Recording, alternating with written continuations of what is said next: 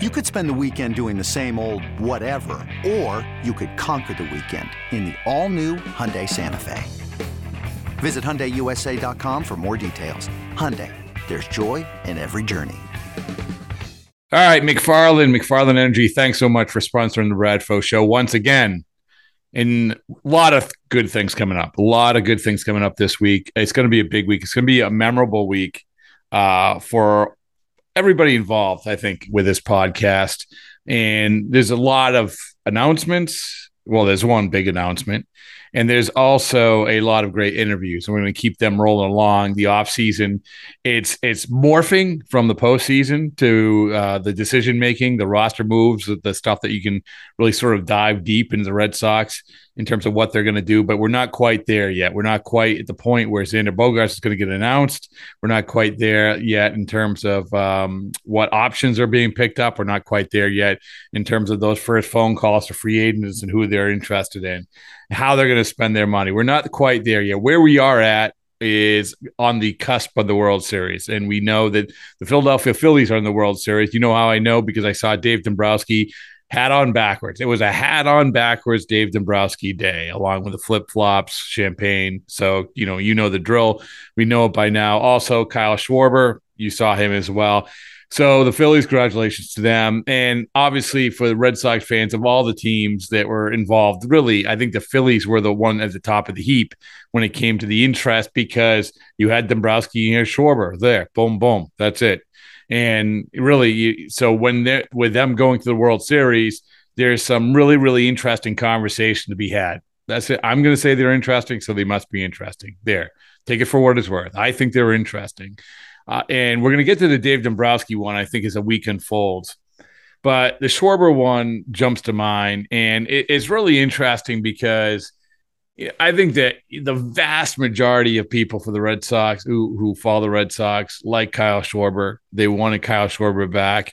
They blame the Red Sox for not bringing back Kyle Schwarber. But there is that faction that says, "What are you talking about? He's, he's hit 200.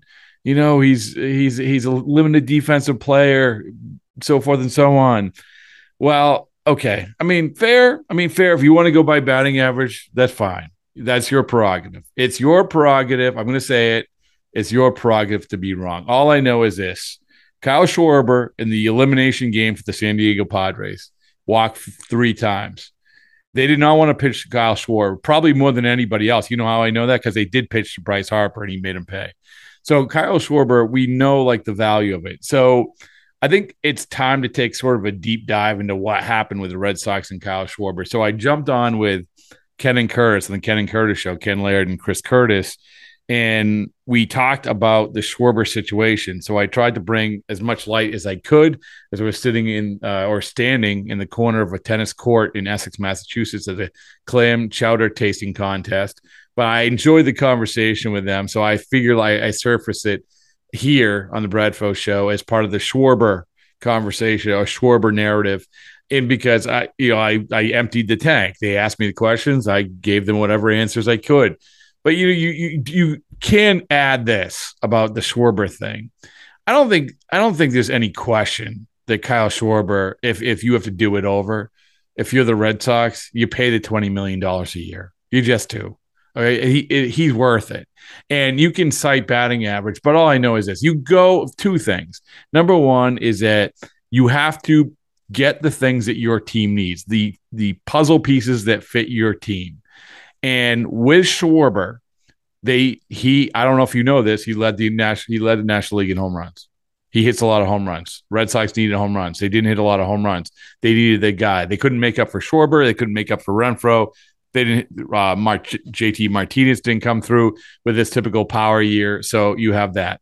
So what did the Red Sox do? I mean, why didn't they do that? You also have the dynamic of they were trying to project what was going to happen with their roster. So they projected that Bobby Dalbec was going to play first base the vast majority of the time. That didn't work out. They projected that he was going to play first base so much, even against righty pitchers, that you really wouldn't need that lefty complement that much. And that's why they got Travis Shaw, and he was going to be the lefty complement. All right. Well, they needed him more. They needed that guy more than they knew. Also, you know, they wanted to, to allocate, they wanted to prioritize defense. And remember the Phillies. Oh my goodness, when the Phillies signed Castellanos and, and Schwarber, like, oh, what are you going to do defensively? Well, okay, the, the Red Sox were thinking along those lines. They were prioritizing defense, getting Jackie Bradley, and then figuring out from there in right field. Well, that obviously didn't work out either. So what you could have done, what you could have done in hindsight, you could have uh, signed Schwarber, and he could have been the guy who he put obviously he would have played a lot at first base uh, with Dalbec struggling. So if, at very least, you would have had uh, the lefty complement there, platooning there, probably more.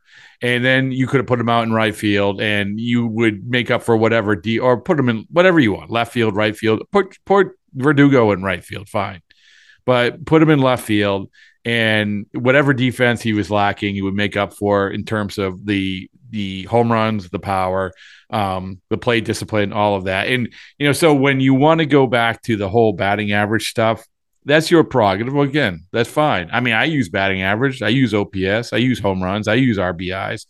But the stat that like is getting a lot of tractions bizarrely because of Carlos Correa on on the broadcast, on the postseason broadcast, and he's rattling off these stats which he said, forget about batting average, RBIs, home runs the the stat that you want, or one of them, he said it really was at the top of the heap was Woba. So you're like, what? What is what is Woba? What what are you talking about? Well, all right. For those uh, who are not familiar with Woba, which is weighted on base average, let me read this paragraph from Fangraphs. I could read the formula to do it, but your head would explode. So let me just read the, the synopsis the paragraph. This is probably the best way to consume most things on Fangraphs anyway. Weighted on base average combines all the different aspects of hitting into one metric, weighting each of them in proportion to their actual run value, while batting average, on base percentage, and slugging percentage fall short in accuracy and scope. WOBA measures and captures offensive value more accurately and comprehensively. All right, even that sort of gave me a headache, but it's the best I can give you. So there you go. So why do I mention this? Because Kyle Schwarber had the 16th best WOBA in the National Leagues. You know who that was better than? Trea Turner.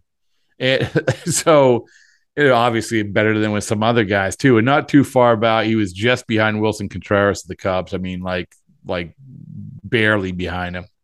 And and so if you're going to prioritize where or, or you're going to look at what they're going to prioritize, what baseball's prioritizing now, and we know what Schwarber brings, and we aren't even we haven't even talked about the fit in the clubhouse, and I'm you know I can you can hear me talk more about that with Ken and Curtis, and you know really what the Red Sox offered and what they didn't offer, but he was such a good fit, he wanted to come back. Um, it wasn't going to work out, you know. The, as you're going to hear them play, you know, he says after the lockout, they really didn't talk. So uh, they clearly want to go another way. They clearly want. They say, well, if you want to come to our come to back on our terms, fine.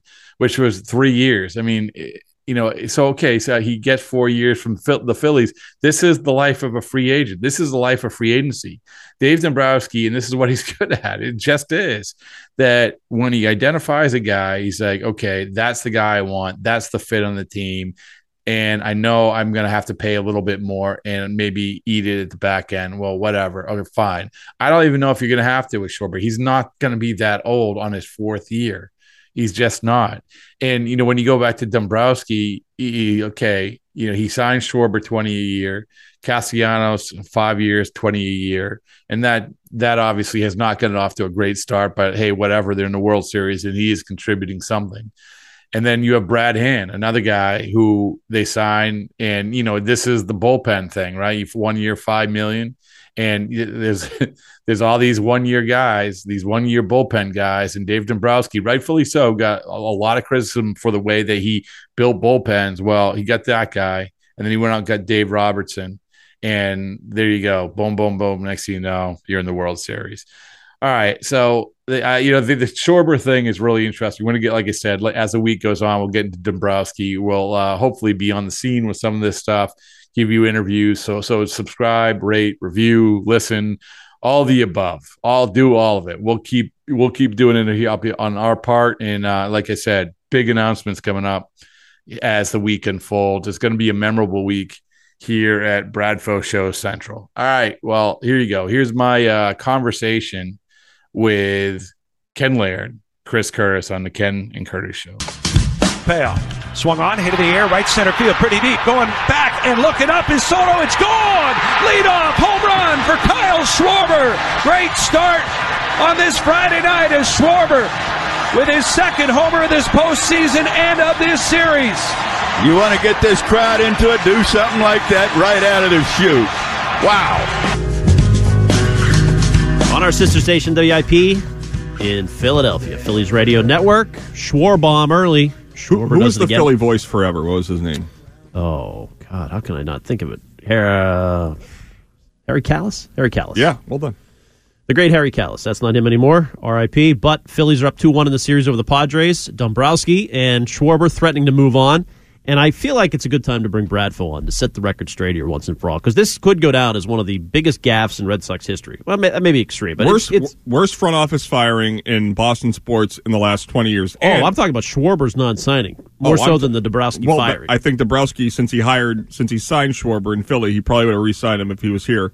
And I read a story about this. This broke right when Dombrowski left. Peter Gammons had a story in the Athletic, and he wrote and he said or wrote. I don't know if this was a quote or a, a podcast he had something on his mind, meaning Dombrowski. I was trying to figure out what in the world was happening. Did somebody get hurt or something? And then Bradford from EEI said to me, gee, Werner looks kind of confused today.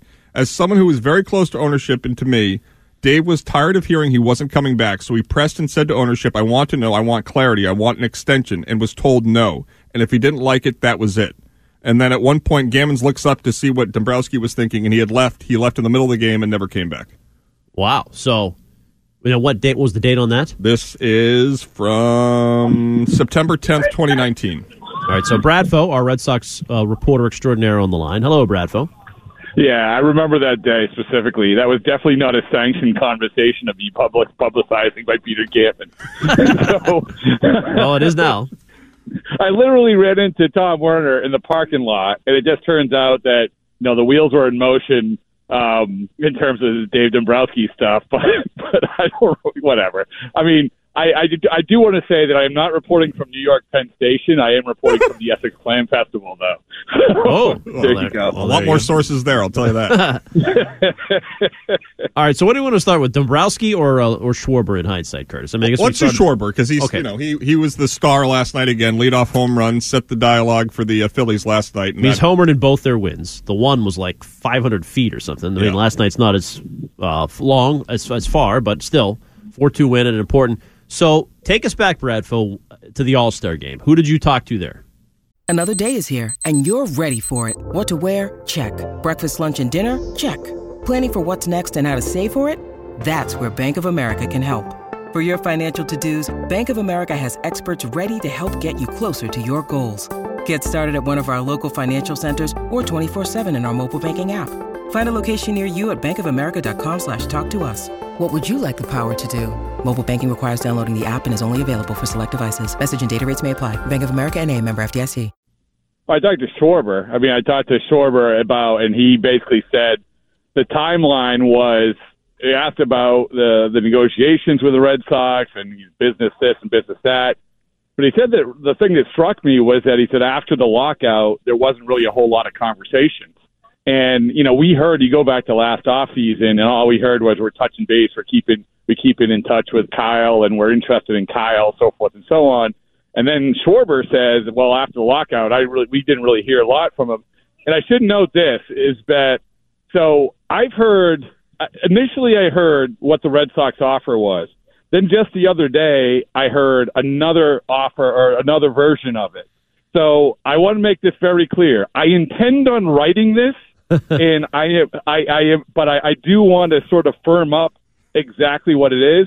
So the initial offer that I heard the Red Sox, we have to be clear about all this yes, stuff now, yes, right? Yep, yep. So, so the initial offer that I had heard about the Red Sox was three and thirty, and then then I heard from I feel like a more reliable source that it was actually three at thirty nine. Either way, Ugh. you are you you are falling well short of where Kyle Schwarber ended up, which was four and, and eighty, you, right? Four for eighty, right? Four four for eighty. So you can have you can have all the interest in the world, and this is, is leads you to this off season.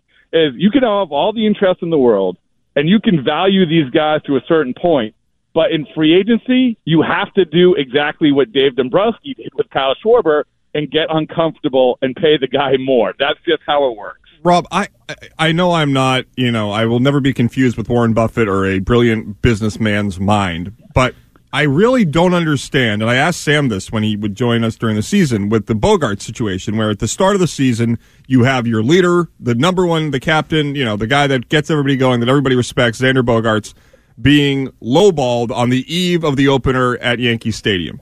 And everybody who defended the organization said, well, it's a negotiation. You know, you begin at a number, you land at this. Three years and 39 or three years and 30, you know, isn't close to getting it done. So is it done by the organization for just housekeeping purposes so that if someone asks, they can say, we extended an offer, we had interest? Like, I don't understand the time wasted when you tell someone you give an offer that you know is not even in the stratosphere of what they would agree to sign. Yeah, well, I think that in their world, maybe they feel like we're going to get lucky and maybe there's not going to be another offer. We don't believe there's going to be another offer. And obviously, in this case, there was. But, you know, the, it, it comes back to if you really want a guy, and this has been the Red Sox sort of credo for the most part leading up to this regime, if you really want a guy, you're going to get him, right? You're going to overpay for him. You're going to do whatever you could to get him. Right, David Price. And right, oh my God, I mean, forty forty million dollars over the second best bid. Right. So you know, so usually you were going to get that guy. Now, the, the problem that they've had, like, is is doing things like you mentioned, Bogaerts. Is okay. We're going to value you here, knowing that you probably aren't going to take it, but you know, it's a, it's a beginning point. Well, that's not really how it works. I said this throughout the entire season. You have to put your best foot forward to see where you stand. Because if you don't put your best foot forward, now you're getting into an uncomfortable. Now you've lost all the leverage. It makes no sense at all. So if you really truly want the guy, then you put the offer out there that you feel is going to be close to what the best offer is. And and I don't feel sort of to this point that's what this regime is doing and has done. Now, will that change? That's going to be the, the million dollar question because you have all this money and you have to, you they say, we're going to spend it. Well, you're going to miss out on a lot of guys if you don't realize that you're going to have to pay more than you're comfortable paying. Well, and, and it's true, Rob. And what you're saying, like, just linking back to the Bogaerts thing is just so enraging because on many fronts, but the number one front for me is if you're on that team, if you're Rafael Devers, right, and you see that the organization is lowballing Xander Bogaerts, who does everything that a winning player needs, does everything to increase the the the the well being of those around him, the way Xander does, and the way the people view Xander in that clubhouse. Lowballing him in that way is just such a myopic view of what that will translate into on the field. It's like we're looking at people not as people, but as statistical, you know, uh, anomalies that will just continue no matter what we say or how we treat them. Yeah, well, I think that you know when I sat down with Chaim, and I think that one of the two there was two really huge takeaways for me. One was the approach to Devers, and the other one was him saying, "Of course we value that stuff because if we didn't value it, he's heading into his 30s." As a free agent, you're getting off the bus, and that was his term: getting off the bus with any free agent in their 30s if you don't value this other stuff. All right, fine. Okay, you value it. That's great. Now, what they were doing was that they were sort of saying, hey, you know, we're banking on Xander Bogaerts not being any better. We're banking we're banking on Trevor Story being really good and potentially being leveraged to move over to shortstop. And in both cases, they lost. And so now you're sitting here and I don't care about the, any like, oh, you know, the owners met with them, and it was a good report by Sean McAdam, absolutely. But unless Scott Boras was sitting on the couch next to Xander Bogaerts, it doesn't matter. At this point, Xander Bogaerts has all the leverage. So it, it, they lost that risk that they ran by making that offer in April, and now they're going to have to pay more. Bradfo joins us on the Harbor One Hotline, brought to you by McFarland Energy, by the way, as always. McFarland. Yes. McFarland. Okay, now I want to. I can't get over this. Uh, you know, the, the Schwarber is like an ex girlfriend. I can't get over, Rob. So now this is the audio from the All Star game. Um, uh, Nick Lepan going to play it now, just so we have it on record here. One, yes, I, I love my time in Boston. I enjoyed it a lot. Uh, you know, and in the off season, it was you know didn't really get to hear much after the, the lockout, but okay, didn't get to hear much after the lockout. Now he's 29. It's not like this is a guy in his 30s. He produced for you in a big time way last year. You traded for him. It was it's a top 20 prospect, not like it was a, you know, a top 5 guy, but still he served the business and the on-field sides equally as right. well. Yes. Why why Yep. did they not really want him? Like doesn't he fit perfectly? Wouldn't he be JD Martinez after JD leaves, which he's obviously doing now? Yeah, I mean, you make all good points, including the one that Chris made about the business. I mean, you can't discount that. We we talked a lot about the jersey sales and who's going to wear the jerseys at Bogaerts and Devers lead.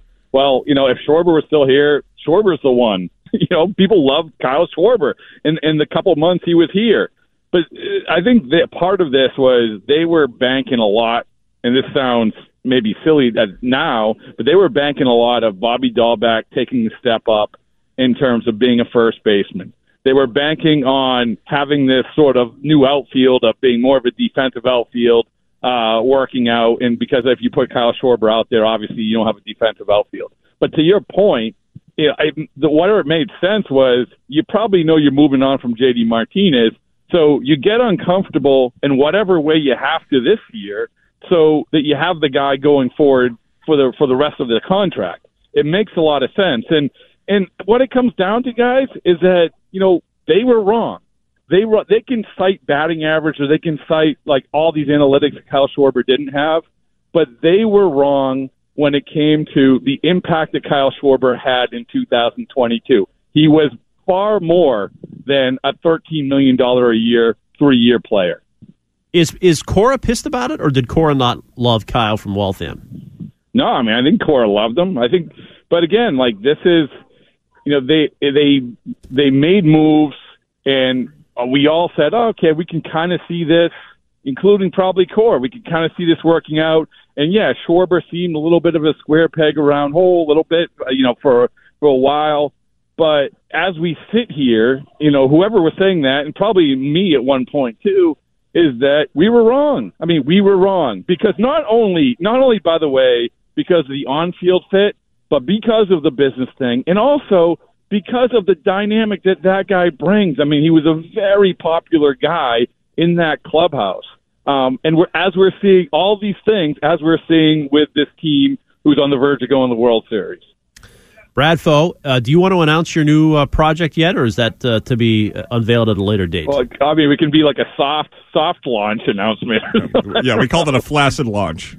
well, I don't want that. We want a blockbuster launch. Maybe we should Oh, sit it on will. It will be. It will be blocked. But I will say this: just about a half hour ago, for this new project, big news. Big news. Ooh. Just to say that, yeah. A uh, so so what I'm doing is I'm doing a daily national podcast for Odyssey. Um, and uh, a bunch of major league players have just committed to doing a regular appearances on there. So um, uh, baseball isn't boring at a lot of meat and the bone, so we're uh, we're eating it all up as the into the off season. That launches Thursday, but we'll, you'll hear more more about it. Awesome. Well, congratulations on that. One brief complaint about the website. Nothing about Courtney's 31st birthday today on there. Is it her birthday Anywhere. today? Yes. Really? Wow! Happy birthday, Courtney. So Oh, um, man, get on that. You, how dare you? You're just supposed to say her birthday. You're never supposed to say. Yeah, really. Come on, Jeez. what's wrong with Oh, you? I'm sorry. That's like the opposite of a Chris uh, birthday gift. Come on. How about But, before you uh, go? Do you have any thoughts on? I know you've been to Chris Cotillo's broadcasting school. Do you have any thoughts on the week that was uh, with reporting and DMs and everything else going on? Oy vey. Oh, I mean, Curtis. I mean, like I, I think that you did a good job the other day. Um, I think what I would say is this: is that you you start and end with what I had said early in this interview. Why, when you're coming out and saying, I'm not going to write it in the Globe, but I'm going to say it on multiple outlets, and then the way that the world works, where you're aggregated all over the place and said, hey, you know what, this report of Ben Volin of the Boston Globe, it doesn't matter. I mean, but the fact is that you won't re- you won't put it in words. That's the thing that always drives me nuts. It drove me nuts when Glenn Ordway didn't want us to write about Isaiah Thomas's broken jaw, and it drives me nuts with Ben Volin. Yeah, it's it's such an odd thing, and it is a weird. Like I remember Shaughnessy years ago with the old show would get so enraged about taking things he says on the air and putting it into print. Or Adam Schefter, classically, his own network quoted him on ESPN.com about what he said, and he said it wasn't a report. Like if you're a Cop-out. reporter, a cop out. Right, because if you're right, guess what? Like my biggest thing this week, and Florio's gotten a pass largely because of the Volin local angle here, but Florio, when he gets a story right, is the first in line to tell you he had it first.